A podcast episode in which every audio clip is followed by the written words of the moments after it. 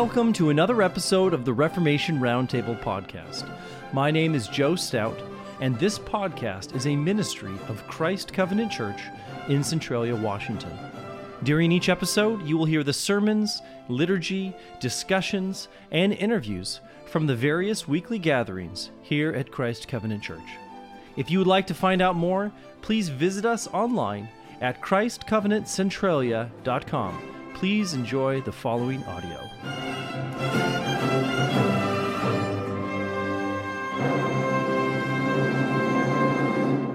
Well, let us rise and worship the triune God.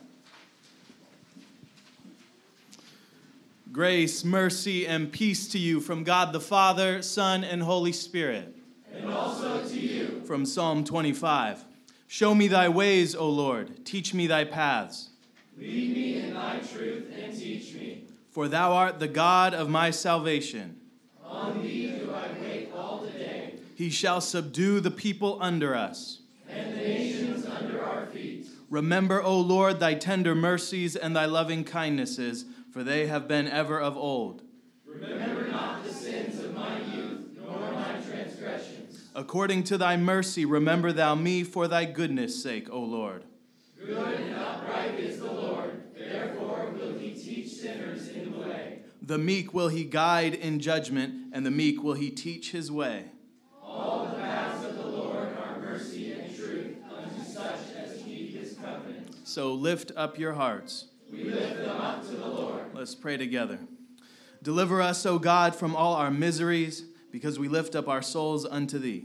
Remember not, we pray, the offenses of our youth and our former ignorance, and if we have through negligence offended thee, do thou of thy clemency pardon us. Wherefore we say, glory be to the Father, who is gracious and righteous. Glory be to the Son, the way, in whom sinners are taught. Glory be to the Holy Ghost, the secret of the Lord. As it was in the beginning, is now, and ever shall be, world without end. And amen. Amen. Well, we continue to work our way through the Westminster Shorter Catechism, question four, and we are still camped out at uh, question four, talking about the one divine essence. So let us uh, read this together, and then we will uh, look at the divine name goodness. So this is on, in your bulletin on page five. Westminster Shorter Catechism, question four asks, what is God? Answer, God is a spirit, infinite, eternal, and unchangeable in his being, wisdom, power, holiness, justice, goodness, and truth. Very good. So what does it mean to say that God is goodness or God is good? Right? It seems like one of the most basic things that uh, many people, even uh, who are not Christians, can say. What does it mean to say that? In Luke chapter eighteen, a rich young ruler says to Jesus, "Good teacher, what shall I do to inherit eternal life?" And Jesus says back to him, "Why do you call me good? No one is good except God alone." Here, Jesus makes a crucial distinction between two kinds of goodness. There is essential and absolute goodness, and this belongs exclusively to God. And then there is relative goodness, or goodness by participation. And it is in this sense that someone might be called a good teacher or a good person without themselves being divine. Jesus, of course, is both the good God and the preeminently good teacher, but that truth was lost on the rich young ruler. The rich young ruler loved the good things of earth, wealth and its comforts, more than the God who gives those things their goodness. For something to be called good signifies that it is desirable, and man only ever desires that which he thinks is good for him. However, because of sin, this desire for the good is often disordered, confused, and out of touch with reality.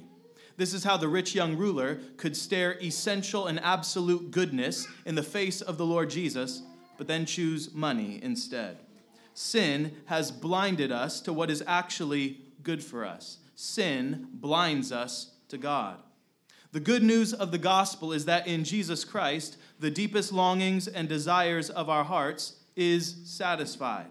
In Christ, God gives us himself. God gives us the very goodness and love we have been searching for in all the wrong places. As Saint Augustine famously said in his Confessions, "You have made us for yourself, O Lord, and our hearts are restless until they find their rest in you." To say that God is good is to say that he alone is what can make us happy. For God alone is that supreme goodness, supreme perfection and beauty that in our heart of hearts all men desire. God is indeed very good. To contemplate these things should remind us of our need to confess our sins. So as you are able, let us kneel before the Lord. Father, we confess all of these sins to you in Jesus' name, and amen. Amen. Let us rise for the assurance of God's pardon. The enemies of God are brought down and fallen. But we are risen and stand upright. For as the heaven is high above the earth, so great is God's mercy towards them that fear him. As far as the east is from the west, so far hath he removed our transgressions from us. Saints of Christ Covenant Church, because you have confessed your sins, holding nothing back, it is my joy to announce to you that your sins are forgiven through Christ. Thanks be to God. Our sermon text this morning comes from the Gospel of Mark, chapter three, verses seven to nineteen. These are the words of God. But Jesus withdrew himself with his disciples to the sea, and a great multitude from Galilee followed him, and from Judea, and from Jerusalem, and from Idumea, and from beyond Jordan, and they about Tyre and Sidon, a great multitude, when they had heard what great things he did, came unto him. And he spake to his disciples that a small ship should wait on him because of the multitude, lest they should throng him. For he had healed many, insomuch that they pressed upon him for to touch him, as many as had plagues. And unclean spirits, when they saw him, fell down before him and cried, saying, "Thou art the Son of God." And he straitly charged them that they should not make him known. And he goeth up into a mountain, and calleth unto him whom he would. And they came unto him. And he ordained twelve, that they should be with him, and that he might send them forth to preach, and to have power to heal sicknesses, and to cast out devils. And Simon he surnamed Peter, and James the son of Zebedee, and John the brother of James, and he surnamed them Boanerges, which is the sons of thunder. And Andrew, and Philip, and Bartholomew, and Matthew, and Thomas, and James the son of Alphaeus, and Thaddeus, and Simon the Canaanian, and Judas Iscariot, which also betrayed him. Let us pray. Father, we thank you for giving us this gospel to teach us who you are and to show us what it means to be a disciple of your Son, our Lord Jesus. We ask for your Holy Spirit now in full measure as we consider divine truth. For we ask this all in Jesus' name, and amen. Amen.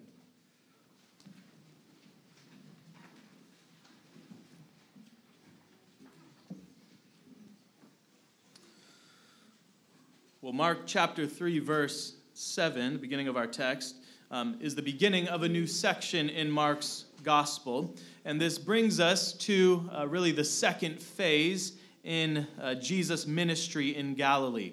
Uh, the way that most uh, commentators outline the book. So you're trying to understand a big gospel like Mark, it's good to outline it. And uh, most commentators will break up uh, Jesus' ministry in Galilee into two sections. So the first section runs from uh, the beginning of the book, chapter one, verse one, through chapter three, verse six. So that's all the previous sermons we've had uh, through uh, so far. They kind of fall under that heading.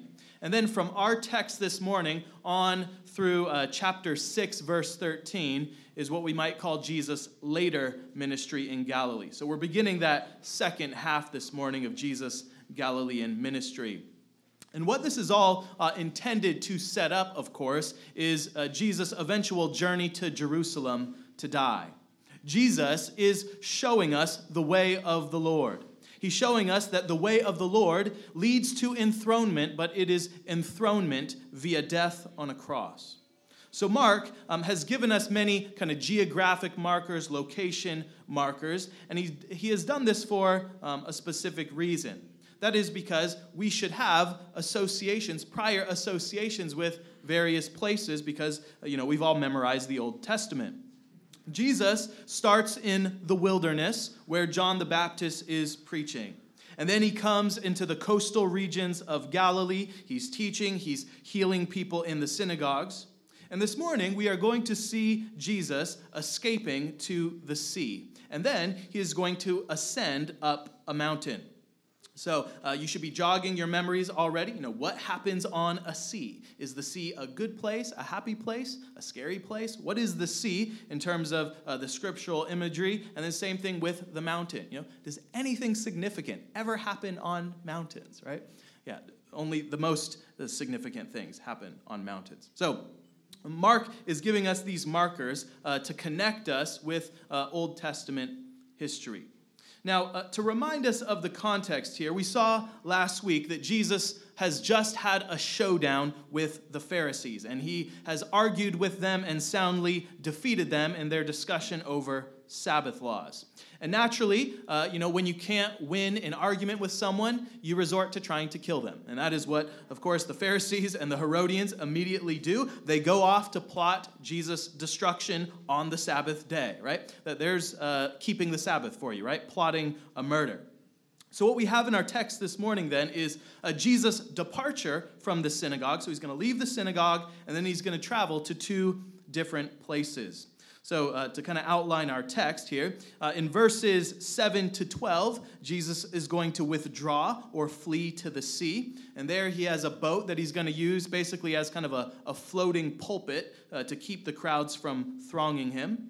And then in verses thirteen to nineteen, he is going to go up onto a mountain to ordain twelve disciples. So from the synagogue to the sea to the mountain, that is uh, the movement here. So starting in verse seven, let's walk through our text together. So verse seven begins with, "But Jesus withdrew himself with his disciples to the sea." Uh, the word for withdrew here is the same word that is used to describe David when he withdraws or flees from King Saul. So in First Samuel nineteen ten, it says, "And Saul sought to smite David even to the wall with the javelin. But he slipped away out of Saul's presence, and he smote the javelin into the wall. And David fled," same uh, Greek word in the Greek translation of the Old Testament. Uh, David fled and escaped that night. So like David, uh, Jesus has the current ruling authorities seeking to murder him. And so naturally, he does what David does and flees. In this case, he flees with his disciples to the sea. We've already seen the David-Jesus connection. It's going to just keep coming up all through this uh, gospel. Continuing in verse seven and through eight, it says, "And a great multitude from Galilee followed him, and from Judea, and from Jerusalem, and from Idumea, and from beyond Jordan, and they about Tyre and Sidon, a great multitude, when they had heard what great things he did, came unto him." So here, Mark lists seven uh, regions, seven regions from which people are flocking to Jesus. Uh, so first you have uh, Galilee, Judea, and Jerusalem, which uh, constitute what we might call Israel proper. And then in the south, you have uh, Idumea, or Edom, that's Esau. Uh, to the east, you have the region beyond Jordan. Uh, that's just what it's called, and that's the eastern side of the Jordan River. And then up north, there are the coastal cities of Tyre and Sidon in Phoenicia.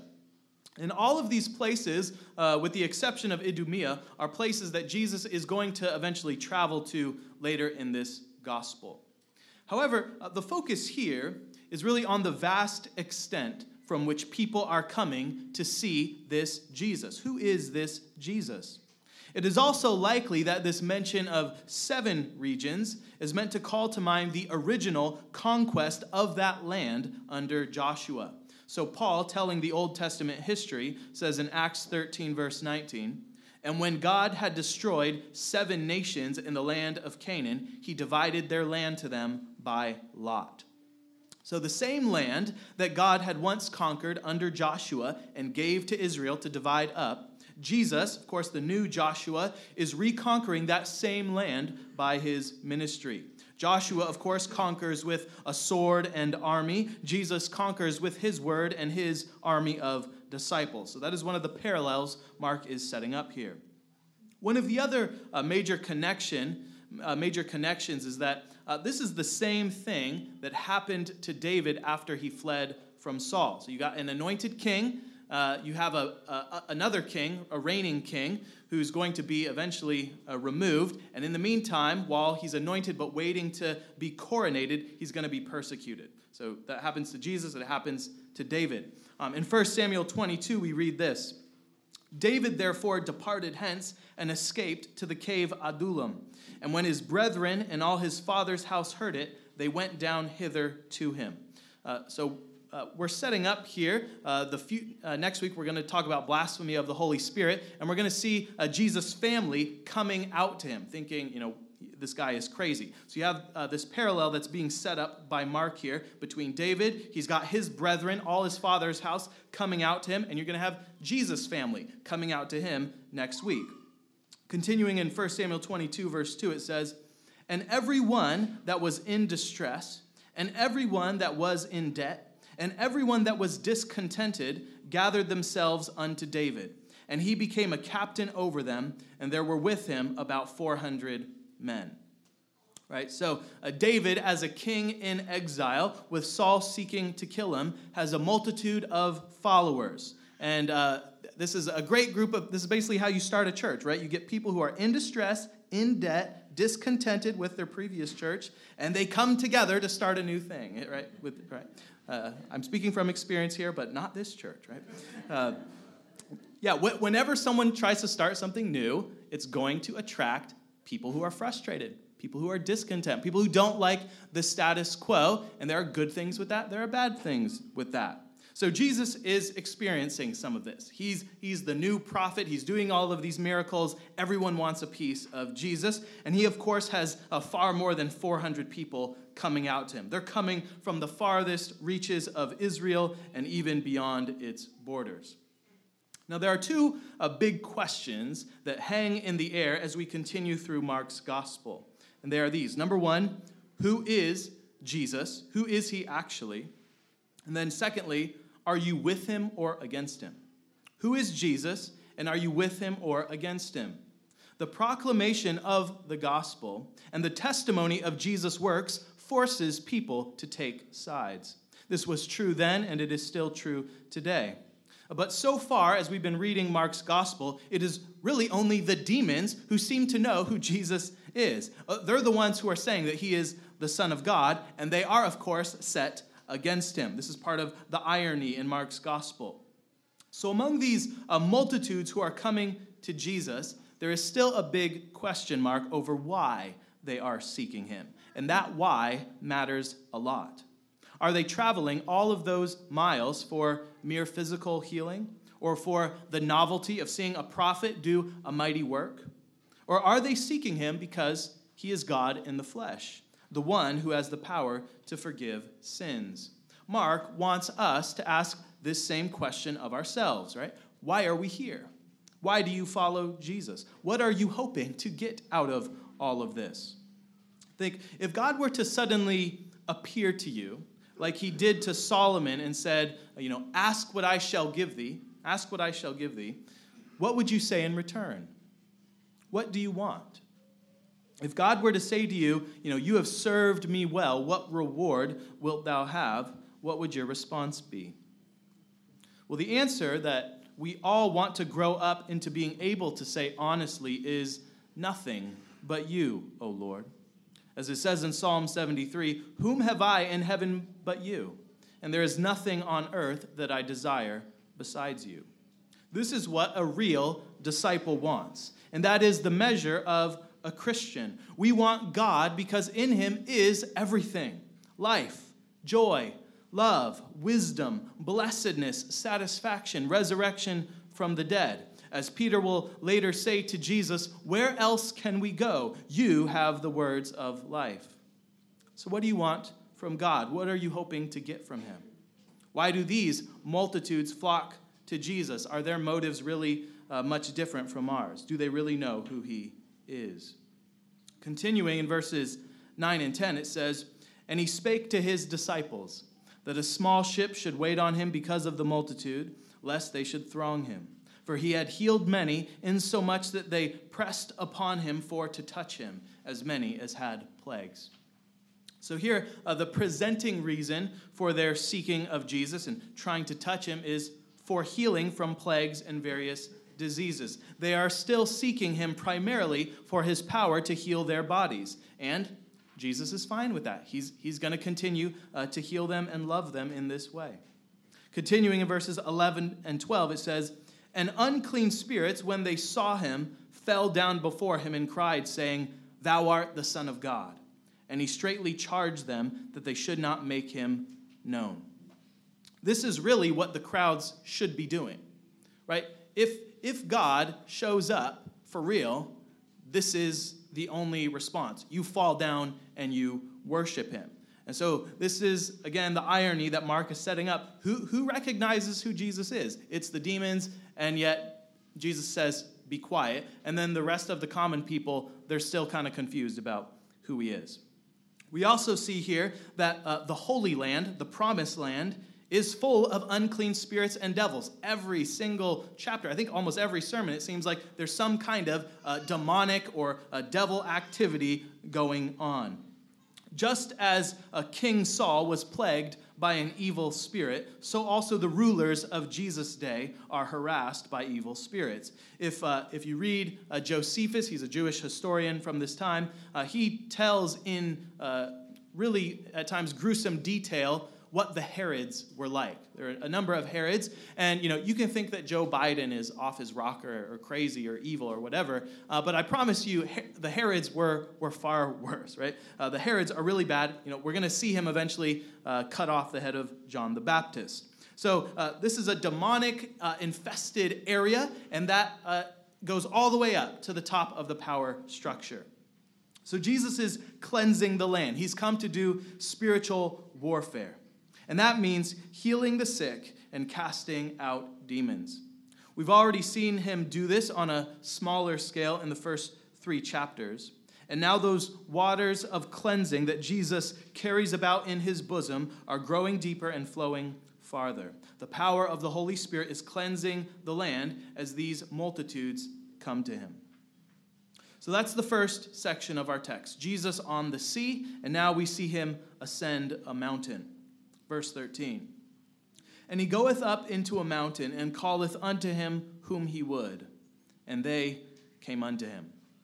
So this is the setup for the ordination of the twelve apostles. The location is, of course, significant because it is upon the mountain of God that he often speaks, reveals, and commissions his servants. In Exodus chapter nineteen, verse twenty, so right before uh, the giving of the law, it says this, "And the Lord came down upon Mount Sinai on the top of the mount. And the Lord called Moses up to the top of the mount, and Moses went up."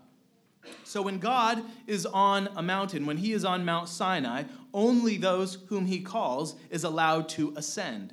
And if anyone tries to go up, if they try to cross that boundary, they're actually to be put to death. Exodus nineteen twelve says, "And thou shalt set bounds unto the people round about, saying, Take heed to yourselves, that ye go not up into the mount, or touch the border of it. Whosoever toucheth the mount shall be surely put to death." All right, so this is a holy mountain, a holy place. So here in verse thirteen, we have Jesus. We have God on a mountaintop. And it says, "He calleth unto him whom he would." He calleth unto himself whom he would. This is the great offense and scandal of God's grace, at least to Americans. God loves some people more than others.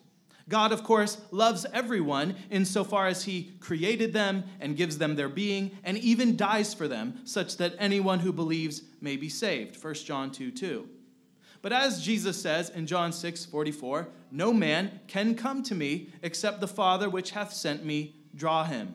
Or, as God says more forcefully in Malachi one, verse two, "Jacob I have loved, but Esau I have hated." God loves everyone, but in different p- proportions, in different ways, and to different degrees. And this makes Americans lose their mind, right? So while God loves Esau as his good creation, he does not love him with the same covenant-electing love that he has for Jacob. And thus, that lesser love is called hate by comparison. Uh, in a similar sense, Jesus says in Luke fourteen, If any man come to me and hate not his father and mother and wife and children and brethren and sisters, yea, and his own life also, he cannot be my disciple. So God loves some people and some nations more than others. This is really the whole story of the Bible, right? God looks out at a world that is composed exclusively of sinners who deserve damnation. And then he decides to call unto himself whoever he will. Enoch, Noah, Abraham, Isaac, Jacob, David, Paul, et cetera. And if that rubs us the wrong way, that God chooses some and doesn't choose others, well, all I can say to you is what Scripture says, that you have far too high an estimation of yourself and far too low an estimation of God. What does the Apostle Paul say to those who feel that God is unfair, not democratic, to choose some and not others? He says, "Who are you to reply against God? Will the thing formed say to him who formed it, why have you made me like this? Does not the potter have power over the clay, from the same lump to make one vessel for honor and another for dishonor?" That's Romans nine, twenty to twenty-one. God is free to love whoever he wants, however he wants. And none of us deserve that love in the slightest. That's why it's called grace. Romans nine, fifteen to sixteen says, "For God saith to Moses, I will have mercy on whom I will have mercy, and I will have compassion on whom I will have compassion. And why?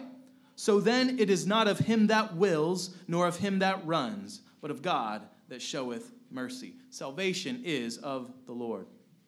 So the calling of the disciples here, like the calling of salvation, is as Mark tells us here in verse thirteen. Jesus calleth unto him whom he would. There's all sorts of people, probably thousands of people clamoring to follow Jesus. Some want to follow him, but Jesus calls these twelve unto himself.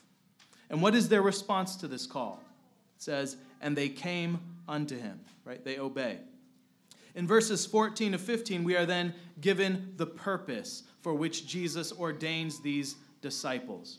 It says, "And he ordained twelve." And then here's our reasons: that they should be with him, and that he might send them forth to preach, and to have power to heal sicknesses, and to cast out devils.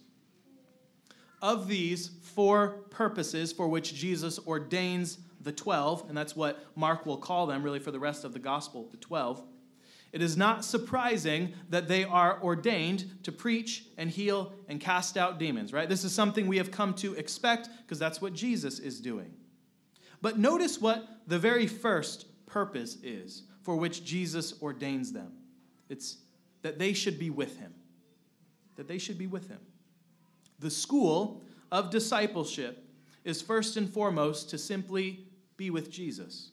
These twelve men are going to travel with Jesus, go on road trips with Jesus, eat with Jesus, talk to Jesus, ask Jesus questions along the way, follow Jesus wherever he goes. And by spending all of that, uh, what we might call quantity time and quality time together with him, they are going to be equipped so that three chapters from now, Jesus can send them out two by two to preach the gospel. The training for ministry is to spend time with Jesus. And when you spend time with Jesus, it will be evident to other people. It says in Acts four twelve, when they're uh, preaching, "Now when they saw the boldness of Peter and John, and perceived that they were unlearned and ignorant men, they marveled, and they took knowledge of them that they had been with Jesus." Jesus is the one who turns fishermen and tax collectors into preachers and writers of divine things. Their uh, Greek might not be that uh, polished. It may read somewhat crudely. But as the Apostle Paul says in First Corinthians two, "My speech and my preaching was not with enticing words of man's wisdom, but in demonstration of the Spirit and of power, so that your faith should not stand in the wisdom of men, but in the very power of God." The power of God and the demonstration of the Spirit comes to these apostles by being with Jesus. And although uh, none of us are able to, you know, physically follow Jesus around Galilee today, what we do have are these four gospel accounts. We have his word. And these allow us to truly encounter the real Jesus, the living Jesus. And when we hear his word, his gospel, by faith in the Spirit, we also are spending time with him. That is what we are doing right now. He is here with us. Finally, in verses sixteen to nineteen, we have the listing of the twelve apostles. It says, "And Simon, he surnamed Peter, and James, the son of Zebedee, and John, the brother of James, and he surnamed them Boanerges, which is the sons of thunder, and Andrew, and Philip, and Bartholomew, and Matthew, and Thomas, and James, the son of Alphaeus, and Thaddeus, and Simon the Canaanite, or Canaan, and Judas Iscariot, which also betrayed him." Of these twelve names, we are told uh, basically nothing about seven of them. And with the exception of Judas and the first four disciples, uh, none of these names will come up again in Mark's gospel.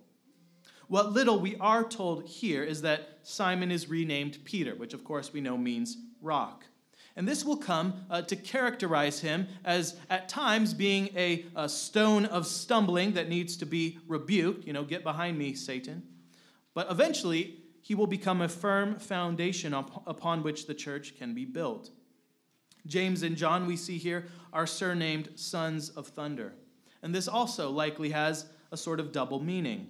At times, they will be overzealous. They will seek honor for themselves, to sit at Jesus' left hand and right hand. They will try to call down fire from heaven upon uh, people who reject the gospel.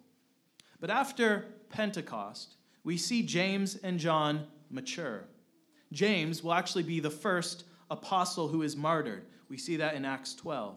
And of course, we know John. John will thunder the love of God in his gospel, in his epistles, and in the apocalypse. Mark's focus, however, is not to give us a biographical sketch of the disciples, as interesting as that might be. Mark's focus is that Jesus is reconstituting the nation. He is reconstituting the twelve tribes of Israel in these twelve men. Just as God gathered the twelve tribes around Sinai and later around the tabernacle, so Jesus gathers twelve men around himself. Jesus, of course, is the mountain of God. Jesus is the tabernacle. He is the center of the world. And these twelve apostles are the beginning of a new Israel. And he and they are the fulfillment of God's promises to Abraham, Isaac, and Jacob, the first Israel. When John, uh, John the the uh, the apostle, when John the apostle sees the new Jerusalem in Revelation twenty-one, it says, "And the wall of the city had twelve foundations, and in them the names of the twelve apostles of the Lamb." So Jesus, in calling the twelve, is starting to build that heavenly city. It's a concrete pour that is uh, starting to happen. And that building project upon that apostolic foundation continues on to the present day. And so as we celebrate our two-year anniversary as a church, let us remember the blood that was spilled so that we could be called to the top of the mountain. Let us remember the special love that God has shown unto us by calling us elect in Christ. And may we grow to be able to say with the psalmist that there is nothing on earth that I desire besides you, O Lord. In the name of the Father, and the Son, and the Holy Spirit, amen. Amen. Let me pray for us. Father, we thank you for your faithfulness. Your faithfulness to uh, the patriarchs, to the apostles, to the prophets, your faithfulness to us all our lives, and especially over the last two years, uh, to gather uh, this group of saints, to gather uh, these people to, to worship you.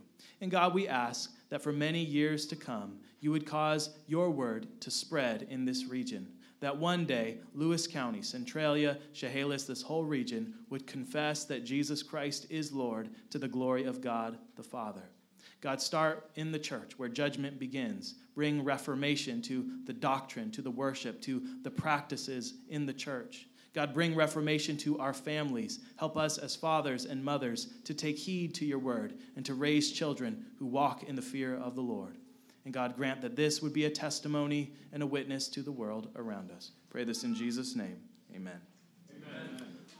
In Psalm fifteen, David asks the question, Lord, who shall abide in thy tabernacle? Who shall dwell in thy holy hill? He then goes on to give the password for entrance into God's dwelling place. If you want to ascend the mountain to dine with God, you must walk uprightly, work righteousness, speak the truth in your heart, and fear the Lord. The psalm ends with a promise that he who does these things shall never be moved. Living faith is what allows us to ascend the heights. Faith is what causes us to transcend the limitations of our bodily senses and ascend to the truth which is immaterial and spiritual. Here in this meal, we have bread and wine. And when we partake of these earthly elements by faith, we taste and see that the Lord, he is good. So come and ascend to the hill of the Lord. Come and welcome to Jesus Christ. The charge is this. Let us feast, let us rejoice together, and as we do, testify, tell the stories of how God has been faithful to you. Now unto him that is able to keep you from falling and to present you faultless before the presence of his glory with exceeding joy. To the only wise God, our Savior, be glory and majesty, dominion and power, both now and forever. And amen. Amen. Go in peace.